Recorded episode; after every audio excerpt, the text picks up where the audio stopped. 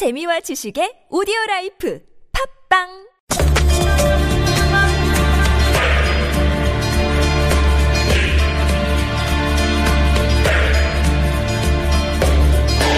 정치는 왜 우리 삶을 바꾸지 못하는가? 정치무림의 두 은둔고수와 함께 그 해답을 찾아갑니다. 정치토크 시사외전.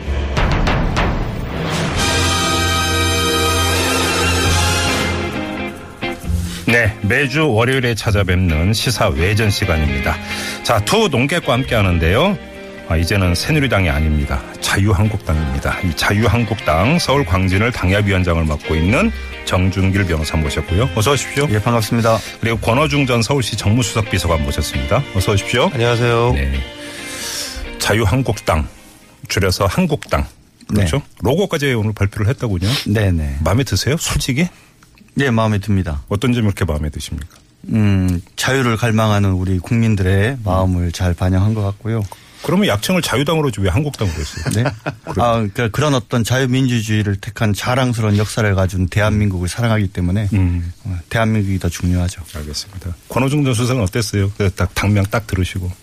뭐 보수의 힘이라는 원래 좀 유력했던 부분이 조금은 더 명징했던 것 같은데 아무튼 뭐 일반 명사로서 쓰기에는 나쁘진 않은 것 같습니다. 그래요? 또 덕담을 해주신 거죠, 그러니까? 그렇습니다. 예. 그렇죠. 뭐 당명 가지고 뭐 실랑이 벌일 필요는 별로 없는 거죠. 뭐 그렇죠. 예. 근데 한 야당 의원은 오늘 그 새누리당 아니죠, 자유한국당의 새 로고가 옛날 자유총연맹 로고 거의 흡사하다, 이 문제를 제기했다는 걸 어떻게 받아들이세요? 참 영민하신 분이라고 생각합니다. 혹시 그거 보셨어요? 그거 제기한 거? 예, 뭐 좀 선의로 봐주시죠. 그러게요. 네. 알겠습니다. 이 정도 하고 넘어가죠. 네, 아무튼 약칭은 한국당. 그렇죠? 네. 자, 본격적으로 이제 시사외전 토크 시작을 해야 되는데요. 자, 우리 애청자 여러분도 함께 해 주십시오. 자, 문자 참여창 활짝 열려 있습니다. 50원의 유료 문자인데요. 우물정 0951로 뭐 의견이든 질문이든 보내주시면 실시간으로 이 토크에 반영을 하도록 하겠습니다. 탄핵 얘기 안 할 수가 없는데요. 어떻게 전망하세요, 권오중 전 수석은? 뭐 헌재가 현명하게 판단할 것이라고 보고요. 네. 결국 헌재 절차는 법적인 절차만 남은 거다. 실제 민심이 이미 대통령을 탄핵했고 그 민심을 받들어서 국회에서 압도적인 가결이 이루어진 사안입니다. 이 부분에 대한 심리 정도의 어떤 역사적 기록의 차원에서 문제가 있는 거지. 예. 이미 뭐 탄핵은 결정됐다고 해도 과언이 아니다. 저는 그렇게 생각합니다. 조금 전에 2부에서 박주민 의원하고 이제 인터뷰를 했는데 이제 그 탄핵 심판 선고가 내려질 시점에서 3월 초로 이렇게 전망을 하던데 같은 전망이세요? 네, 그 정도까지 돼야 크게 그 어떤 권위의 시비가 없이 이루어지지 않을까. 그것 뭐 헌재에서 잘 판단하리라 생각하고 있습니다. 3월 초에 탄핵 인용이 될 것이다. 이렇게 전망하시는 거예요. 정준길 변호사는요? 글쎄요, 저는 탄핵 기각 가능성이 50대 50 정도로 보고 있습니다. 네. 그러니까 지적하신 것처럼 탄핵 소추를 제기할 당시에 여론이나 민심은 뭐 좀 압도적이라고 얘기할 정도로 탄핵 소추에 찬성하시는 분들이 많았지만 최근에 뭐 태극기 집회와 촛불 집회의 인원과 열기, 자발성 이런 것들을 비교해 보면 더 이상 뭐 촛불만이 민심이거나 촛불이 민심의 대세라고 보기는 어려운 것 같고요. 탄핵 재판은 재판이긴 하지만 기본적으로 헌법 재판입니다. 그렇기 때문에 일반 재판과 다르게 국민의 지지로 당선된 대통령에 대한 면증 여부를 결정함에 있어서 여론의 영향을 받을 수밖에 없습니다. 따라서 향후에 여론이 어떤 방향으로 흐르느냐에 따라서 그 여론의 방향이 탄핵 재판의 결과에도 상당한 영향을 미칠 건데 뭐 지금 현재 우리가 토요일 날 광화문과 대한문 앞에 가보면 뭐 막상막하이고 이제는 오히려 태극기 집회가 더 촛불 집회를 압도하지 않냐라는 이야기가 나오는 그런 분위기가 있기 때문에 뭐 지켜봐야 한다고 생각합니다. 알겠습니다. 근데 저희는 이제 그 거리 광장으로 안 가고 여의도로 가보겠습니다. 여야 원내대표 4명이 모여서 헌재가 어떤 결정을 내리든 승복하자 이렇게 합의를 했습니다. 근데 이거 굳이 합의해야 되는 사안입니까? 상당히 중요한 얘기 아닙니까? 예, 어떤 점에서 그래요? 광장의 민심이 계속적으로 정치와 국가, 국민 전체의 여론을 주도하는 것은 전 바람직하지 않다고 생각을 합니다. 예. 광장의 민심을 정치권에서 흡수해서 국회와 정당에서 그 해결 방안을 찾는 것은 너무나도 당연하고 바람직하고요. 그런 측면에서 우리 한국당의 정우택 원내대표가 야사당 대표 또는 원내대표까지 포함한 연석회의를 제안하거나 바른정당 대표가 5당 대표 긴급회의 등을 제안을 해서 해결 방안을 찾는 것은 상당히 바람직하다고 생각을 합니다. 네. 그 핵심은 바로 헌법재판소의 결정에 승복하겠다고 하는 거 아니겠습니까? 네. 그런데 다만 그 민주당이나 민주당 대선 후보들이 여기에 대해서 입장을 좀 분명하게 밝히지 않고 네. 지금 분위기로 봐서는 민주당 후보들은 그럴 생각이 없는 걸로 보여서 좀 걱정입니다. 예. 특히 이재명 성남시장 같은 경우에는 탄핵 기각이 되면 승복하지 못하겠다. 국민의 뜻을 저버린 결정이 라면 불복하고 끝까지 투쟁하겠다 이렇게 얘기하고 있는데 네. 이러한 어떤 주장 자체가 상당히 반헌법적인 주장일 뿐만 아니라 이렇게 강경하게 말하는 정치인 때문에 또 나중에 혹시 탄핵이 인용되더라도 탄핵 반대 투쟁에 나서는 사람들에게 또 다른 명분을 제공할 수 있다라고 봅니다. 알겠습니다. 그러면 그 이제 야권의 입장을 조금 이따 권오중 전 수석께 여쭤보도록 하고 정준길 변호사께 좀 보충 질문을 드리고 싶은 게 예를 들어서 대통령 그 대리인단 같은 경우라든지 일각에서는 헌법재판소가 신속성만 너무 중시하면서 공정성을 놓치고 있다 이런 어떤 그 불만을 표출한 게 사실 아닙니까? 네, 그렇습니다. 그럼에도 불구하고 어느 시점에서든지 간에 그 선고가 내려지고 선고의 대응이 어떻든지 간에 모두 그 승복을 해야 된다 이렇게 보시는 거죠? 당연히 그렇죠. 3월 초에 예를 들어서 내려진다 하더라도. 그러니까 시기의 문제는 좀 별개의 문제지만 네. 지적을 하셨으니까 말씀을 하는데 네. 재판은 크게 세 가지 원칙이 있어요. 실체적 진실을 발견해야 한다는 원칙, 신속하게 해야 된다는 원칙, 그다음 공정하게 해야 그렇죠. 된다는 원칙이 있습니다. 그 세 가지 중에 어느 것만 중요한 게 아니거든요. 신속하게 가는 것은 바람직한데 네. 다만 신속에만 매몰되어져서 혹시라도 실체적 진실 발견 그리고 특히 공정성에 관한 불필요한 어떤 오해가 제기되지 않게 헌법재판을 네. 잘 운영하는 것은 중요하다고 보고요. 네. 말이 난 김에 좀 지적을 하면 예전에 그 헌법재판소장의 권한 대행을 맡고 있는 이정미 재판장께서 과거 헌법재판에서 국회가 재판관의 후임자를 상당 기간 정당한 사유 없이 정하지 않고 경과시킨 것 자체가 헌법상 자기 의무를 이행을 지체한 것이다 이런 지적을 한 바가 있습니다. 예예. 그러한 측면에서 지금 현재 8명이기 때문에 8명 있는 동안에 반드시 해야 된다라는 사실은 이 논리가 꼭 맞는 것은 아니라고 저는 생각합니다. 알겠습니다. 그럼에도 불구하고 그러니까 결정이 나오면 승복해야 된다. 모든 정파가 승복해야죠. 알겠습니다. 권오중 전 수석 어떻게 보세요? 저는 일단 정우택 원내대표가 그런 제안을 한 것에 대해서 상식 네. 이하의 제안이다라고 생각을 합니다. 승복하고 말 여지가 없다. 그냥 삼권분립 민주주의의 삼권분립의 기본 원리 작동 원리를 전혀 모르시는 분 같아요. 네. 기본적으로 승복 운운하는 것은 사법부가 어떤 뭔가 문제가 있거나 이런 것들을 가정하고 얘기하는 건데 예. 어떤 사람이 승복 안 할 사람이 있겠습니까? 당연한 거죠. 네. 사법부의 판단에 대해서 판단대로 존중하는 건데 지금 사법부에 대해서 이런 얘기를 하는 것은 결국 정략적인 발언이에요. 그래요? 야권은 무조건 불복할 것이다라는 걸 미리 가정을 해놓고 승복에 합의하고 선언을 하자 이래놓고서 만약 승복에 합의하지 않는 후보에 대해서는 자격을 부여하지 말자 이렇게까지 나오는 것은 예. 결국 어떤 여론들을 일으켜보고자 하는 것이죠. 야권 후보가 되면 그 야권 후보를 떨어뜨리기 위해서는 이런 승복 이런 문화들을 계속 강박을 해야 된다. 네. 이런 식의 정략적인 발언이라서 일고의 가치도 없는 발언입니다. 그래요? 그리고 실제 이거 사법부를 이렇게 모욕하면서 그 질서들을 어지럽히는 것을 일개 당에 예?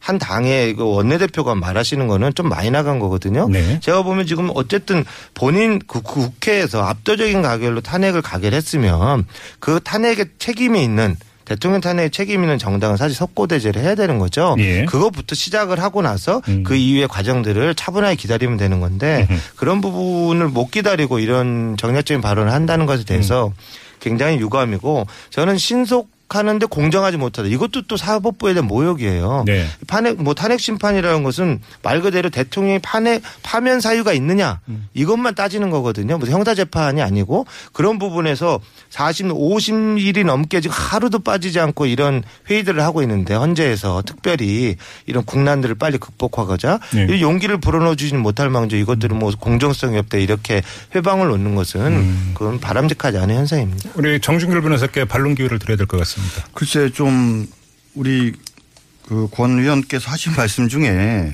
지금 탄핵 심판에 승복하자라는 것이 왜 헌법재판소에 대한 건의나 이런 거에 도전이라고 말씀을 하시는지 전 잘 이해가 안 되네요. 그리고 지금 그 정우택 우리 한국당 원내대표가 그런 말씀하시게 된 계기는 이재명 성남시장 같으신 분이 탄핵 기각은 당연히 돼야 되고 안 되면 승복 못하겠다. 끝까지 투쟁하겠다. 이렇게 지금 더민주당의 상당히 유력한 빅3 후보 중에 한 분이 이렇게까지 말씀을 하시니까 그러지 마시라고 이렇게 이런 이야기 정도 하는 거는 당연한 거 아니겠어요? 제가 아까도 지적했지만 이 시점에서는 저는 문재인 전 대표나 안희정 지사께서 이 점에 대해서 입장을 밝히셔야 한다고 봅니다. 각자가 생각하는 결과 그다음에 바라는 결과는 다를 수 있겠지만 아무튼 헌법재판소에서 결과가 나오면 그 부분에 대해서 승복하고 이제 미래를 향해서 가고 대선에서 정책 대결 그리고 우리 대한민국을 어떻게 제대로 이끌 건가라는 비전을 가지고 승부하자는 그런 어떤 방향으로 가자고 이야기를 하는 건데 오해 안 하시는 게 좋을 것 같습니다. 알겠습니다. 예. 우리 권오중 전 수석께도 재발론 기회 드리겠습니다. 그러니까 제 말씀은 한 명의 어떤 대선 주자가 그런 발언을 할 수 있어요. 그건 개인의 그 신념과 양심에 따라서 발언하는 거고 네. 그것이 당론으로 모아진 적도 없고 아까 말씀드린 것은 승복이란 말은 뭔가 불복을 전제하고 얘기를 하는 겁니다. 헌법 절차라 사법권의 분리라는 것은 기본적으로 존중의 의미가 담겨 있는 거예요. 그 민주주의 원리라는 거죠. 그런데 그런 원리를 지키지 않을 것이라는 것을 전제해서 얘기를 한다는 것은 결국 정략적일 수밖에 없다는 거고요. 남의 그 사상과 양심에 대해서 왜 승복을 하는 만에 이렇게 몰아붙이는 것은 올바른 태도가 아니죠. 그 부분에 대해서 지적을 하는 겁니다. 알겠습니다. 자, 그리고 그럼 또 하나의 발언이 있습니다. 그 자유한국당의 김진태 의원 같은 경우는 탄핵이 기각되면 검찰을 손보겠다 이런 말을 했는데 이건 어떻게 받아들여야 되는 겁니까? 바람직하지 않죠. 탄핵이 기각되는 것과 검찰 손보는 게 무슨 관계가 있습니까? 예. 탄핵이 인용되더라도 검찰은 대대적인 개혁이 필요하지 않겠습니까? 지금 현재 뭐 여야를 막론하고 차기 정권을 잡으시는 분은 누구라도 검찰에 대한 개혁 필요하다라고 얘기를 하고 있지 않습니까? 예. 그래서 검찰 개혁이 필요하냐 안 하냐라고 물어보시면 개혁은 필요하다. 그런데 탄핵 기각 여부와 연결시켜서 검찰 개혁을 이야기하는 것은 바람직하지 않다. 이렇게 말씀드리겠습니다. 아니 뭐 저도 마찬가지로 동감입니다. 예. 아니 검찰로 인해서 이게 탄핵 사태가 야기된 것도 아니고 근데 뭐 굳이 탄핵 때문에 기각되면 검찰을 손본다는 건 뭔가 검찰이 뭔가 그 대통령의 권위를 네. 흠집을 내고 이랬다는 건데 그건 전혀 다른 사안인데 왜 그런 발언을 했는지 모르겠네요. 알겠습니다. 뭐 탄핵 이야기는 사실은 그 정도로 하고요. 사실은 뚜껑이 열리지 않은 상태에서 가정화법으로 계속 사실 이야기가 되고 있는 것 아니겠습니까? 네. 이렇게 된다면 이라고 하는 가정을 깔고 이야기를 하고 있는데 이건 이 정도로 갈무리를 하고요.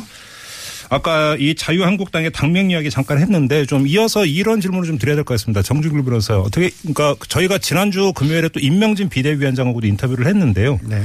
자 자유한국당의 쇄신 작업은 만약에 출발점을 1로 놓고 꼬린점을 100으로 놓는다면 어느 지점에 와 있다고 봐야 되는 겁니까? 자평을 어떻게 하십니까?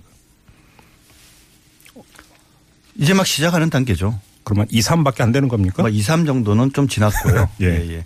현재 뭐 당명 개정이나 또는 당 색깔 변경이나 이런 부분들은 어느 정도 좀 쇄신이 어느 정도 좀 진행된 다음에 원래 할 계획이었었는데 예, 예, 예. 워낙 뭐 대선의 시간이 급박하고 이러다 보니까 이제 병행해서 지금 가는 중입니다.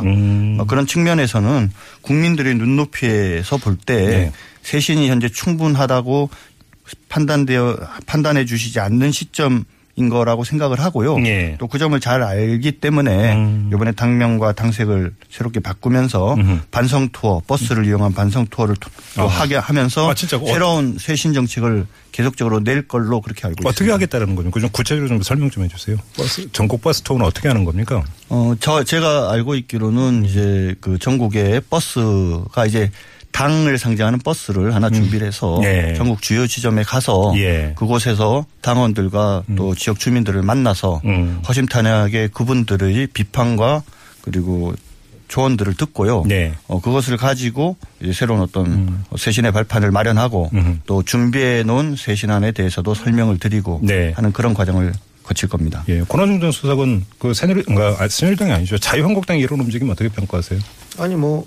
좋다고 봅니다. 어쨌든 뭔가 반성하고 새로 태어나려고 하는 모습들을 갖고 예. 뭐 트집을 잡을 필요는 없고요. 예. 대신 그 아까 쇄신의 강도나 이제 깊이들을 얘기하셨는데 처음에 이제 국민들이 요구한 게 어쨌든 그 박근혜 대통령 탄생의 주역이거나 예. 많이 그 관계가 있었던 분들에 대한 퇴진, 정계 은퇴까지도 요구를 하는 그런 요구들이 많았는데 예. 그것이 충분히 됐는지 그런 부분들에 대한 국민들의 목소리를 좀 더 듣고 자성하고 새롭게 태어나서 정말 건전한 보수 정당으로 태어난 노력을 한다면 저는 뭐 국민들의 다시 선택을 받을 수 있다고도 생각합니다. 알겠습니다. 지금 아무래도 자유한국당 또한 촉각을 곤두세우고 이제 그 지켜보고 분석을 할 것이라고 생각하는데 보수층의 재결집이 지금 아주 빠르게 그다음에 공고하게 이루어지고 있다고 그렇게 보세요?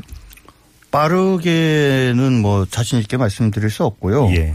보수의 민심이 서서히 직결하는 거는 사실인 것 같습니다. 그래요. 아무튼 부족하지만 그런 쇄신의 노력에 대해서도 동의해 주시는 분들이 계시고 또 태극기 집회가 여러 차례 반복되면서 그 열기가 이제는 과거에는 보도도 하지 않던 종편까지도 이 보도를 하고 또 직접 예. 현장에 가서 보시면서 예. 전통 보수 세력들이 이제 고개를 돌려서 지켜봐 주는 정도는 됐다라고 보고요. 예. 이제 탄핵 결정이 향후에 이제 어떻게 될지 모르겠습니다만은 이것을 매기로 해서 점차 보수가 결집하고 있는데 이 보수 결집의 핵심이 겉으로는 탄핵 반대지만 실질적으로는 노무현 대통령의 일과 뇌물 사건 등으로 해서 스스로 패조까지 선언한 친노 세력이 다시 정권을 잡게 될지도 모른다는 걱정감과 걱정 그리고 이런 그래서는 안 된다고 하는 애국심을 가진 분들이 거기 상당히 좀 많이들 나오고 계십니다. 그렇기 때문에 보수의 민심은 지금보다 좀 더 확대되어져서 결집되어질 거라고 생각하고 있습니다. 지금 민심의 동향 그 권오중 전 수석 어떻게 읽고 계세요? 지금 뭐 보수층의 어떤 재결집을 여쭤봤지만 또 한편으로는 야권 같은 경우가 사실은 지금의 지지 기반이 그 역대 어느 때보다 사실 넓다 이렇게 봐야 되는 거 아닙니까? 지금 뭐 단순 지지율이 여론조사라는 게 꼭 뭐 아주 뭐 정확하다라고 볼 수는 없죠. 물론 과학적인 네. 조사긴 하지만. 네. 민심이 뭐 숨어 있을 수도 있는 거고. 네, 물론 그렇긴 하죠. 현상적으로 보면 어쨌든 야권 지지율이 굉장히 높고요. 뭐 민주당만 보더라도 뭐 40%를 넘기고 있고 네네네. 거기에 뭐 국민의당이니 정의당까지 합치면 50%가 훌쩍 넘지 않습니까? 네네. 야권에 대한 민심의 뭐 칭찬이라기보다는 어쨌든 보수에 대한 반대급부로서 보수를 조금 이제 실망한 거죠. 네. 실망감들이 야권의 지지로 나타나고 있어서 그런 부분에 있어서는 사실 민심이 보수가 결집하고 있다라는 증거는 지금 나오지 않지만 네. 뭐 그럴 수도 있는 거죠. 뭐 사실 세상이라는 게 알 수가 없는 거니까. 근데 야권이 더 잘해야 되겠죠. 그런 민심들을 다 받들어서 네. 더욱더 개혁의 박차를 가하고 네. 국가를 좀 정상화시키기 위한 노력을 해야 된다 이렇게 생각을 합니다. 알겠습니다. 이번에는 또 우리 정준길 변호사께 이 팩트를 좀 여쭤볼 게 있는데요. 네. 정우택 원내대표가 어떤 말씀을 했냐면 지명도 있는 인물이 이번 주에 입당을 해서 대선 출마한다 이렇게 밝혔어요. 들으셨죠? 네. 누구예요? 미리 밝히면 안 되지 않습니까? 자꾸 저렇게 계속 저런 식으로 말씀하시는데 누굽니까? 죄송합니다. 아니 구체적인 인물이 지금 그 움직이고 있고 당하고 이야기되고 있는 건 맞습니까?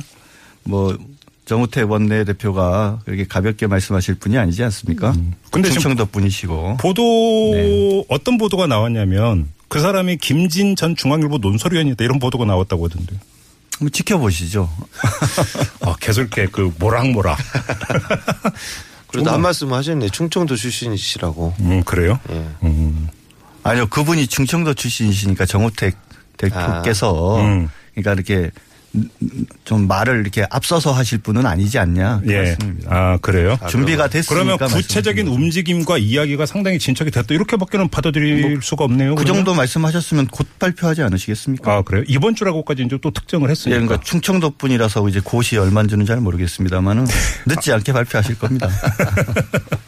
알겠습니다. 그렇잖아요. 저희가 지난주에 인명진 비대위원장하고 인터뷰를 할 때 이제 경선 룰이라든지 이런 것들을 여쭤봤는데 그건 좀 어떻게 되는 거예요? 지금 자유한국당 같은 경우는 왜냐하면 쇄신 작업을 지금 같이 가고 있기 때문에 네. 그잖아요. 그러니까 원래는 당원 당규에 따라서 이제 전국 단위에서 경선을 해야 되는데 지금 현재 탄핵이 언제쯤 결정될지도 모르겠고 예. 야당의 경우에는 뭐 탄핵을 기정사실화 하면서 대선 후보들이 나오면서 활동을 하지만 우리 당의 입장에서는 탄핵이 결정되기 전까지는 공식적으로 움직임을 갖기 어렵지 않겠습니까? 그러니까 짧은 시간 안에 해야 되기 때문에 최고위원회의나 비대위원회의에서 구체적인 경선 방법에 관한 좀 결정을 할 수 있도록 이번에 당규를 바꿨습니다. 아무튼 어느 당이든 이 경선 일정과 절차는 많이 생략이 될 수밖에 없는 그런 현실적인 조건인 것 같아요. 알겠습니다. 앞서서 저희가 탄핵 이야기 나눠봤는데요. 1305님이 이런 문자를 주셨습니다. AS 차원에서 제가 일걸 드릴 테니까 두 분의 입장을 좀 밝혀주시면 좋겠는데요. 이 만에 하나 탄핵이 기각이 되면 추후 대통령이 국정 수행을 제대로 할 수 있을 거라고 생각하시는지요? 라는 질문을 주셨는데요. 권오중 전 수석부터 답변 부탁드립니다. 뭐 우려가 있죠. 그게 될 리가 없고요. 네. 지금 뭐 국정 공백이 생긴 지 벌써 뭐 11월 달부터 12월 달부터 치면 3개월 가까이 되고 있고 네네. 여러 가지 상황에서 어려움을 많이 겪고 있습니다. 외교라든지 내치라든지 여러 뭐 사건 사고들도 많고 네. 그런 상황에서 다시 국정에 복귀한다고 손치더라도 얼마만큼 국민들의 성원을 입고 국정에 임할 수 있겠습니까? 만에 하나 탄핵 기각이 되더라도 저는 뭐 어떤 단안을 내리지 않을까요? 그렇게 생각합니다. 그래요? 예. 그런 그 기회가 올 거라고. 예를 들어서 명예퇴진 이런 거 말씀하시는 겁니까? 그렇습니다. 예. 자, 정준길 변호사는. 그래서 아까 승복이 중요하다고 말씀드리지 않습니까? 네. 우리 보수 진영에서는 탄핵을 원하지는 않지만 헌법재판소에서 탄핵 결정을 하게 되면 그것을 받아들일 자세가 되어져 있거든요. 그런데 우리 민주당은 특히 민주당은 받아들일 준비가 전혀 안 돼 있는 거죠. 다시 정치를 광장으로 돌리려고 시도하는 거죠. 그래요? 예. 알겠습니다. 오늘은 좀 화기애애한 분위기에서 제가 진행하려고 참 무던히 노력을 했습니다. 그럴 만한 이유가 있는데요. 그걸 지금부터 말씀을 드려야 될 것 같습니다. 저희가 시사외전을 같이 해온 지 지금 얼마나 됐죠? 저는 엊그제 시작한 거 들었고. 9개월 가까이 된 것 같습니다. 벌써 9개월 정도 됐나요? 8, 9개월 된 것 같은데. 예. 어휴. 꽤 오래 했네요. 그러고 저는 엊그제 시작한 것 같아갖고 5월 31일에 시작을 했다고 합니다. 지난해. 아유, 참 오래됐는데요. 시사외전 이 두 분과 함께 해온 시사외전이 오늘이 마지막 시간입니다. 아쉽게도 권오중 전 수석, 정준길 변호사와의 시사외전이 오늘이 마지막인데요. 어떠셨습니까? 저는 9개월 동안 권오중 전 수석. 왜 또 그렇게 얘기하면 어떡해요. 네. 방송이라는 것이 굉장히 어려운데 진행하면서 아무튼 많이 배웠습니다. 일단 그 애청자 여러분의 높은 관심 그리고 그 해박한 지식 문자를 보면서 뜨끔뜨끔하거든요. 시사회전 진행할 때 진짜 문자가 뭐 쇄도를 했었어요. 정말 네. 우리 애청자 국민 여러분들의 정치적인 그 관심과 깊이들이 대단하다는 걸 느꼈고 예. 특히 이런 기회를 주신 제작진에게 감사드립니다. 정준길 변호사는 어떠셨어요? 예, 애청자들께서 많이 관심 가져주시고 사랑해주신 덕분에 큰 대가 없이 진행한 것 같고요. 네. 특히 또 이곳에서 권오중 위원 아주 네. 좋은 파트너 만나서 많은 것 배운 것 같습니다.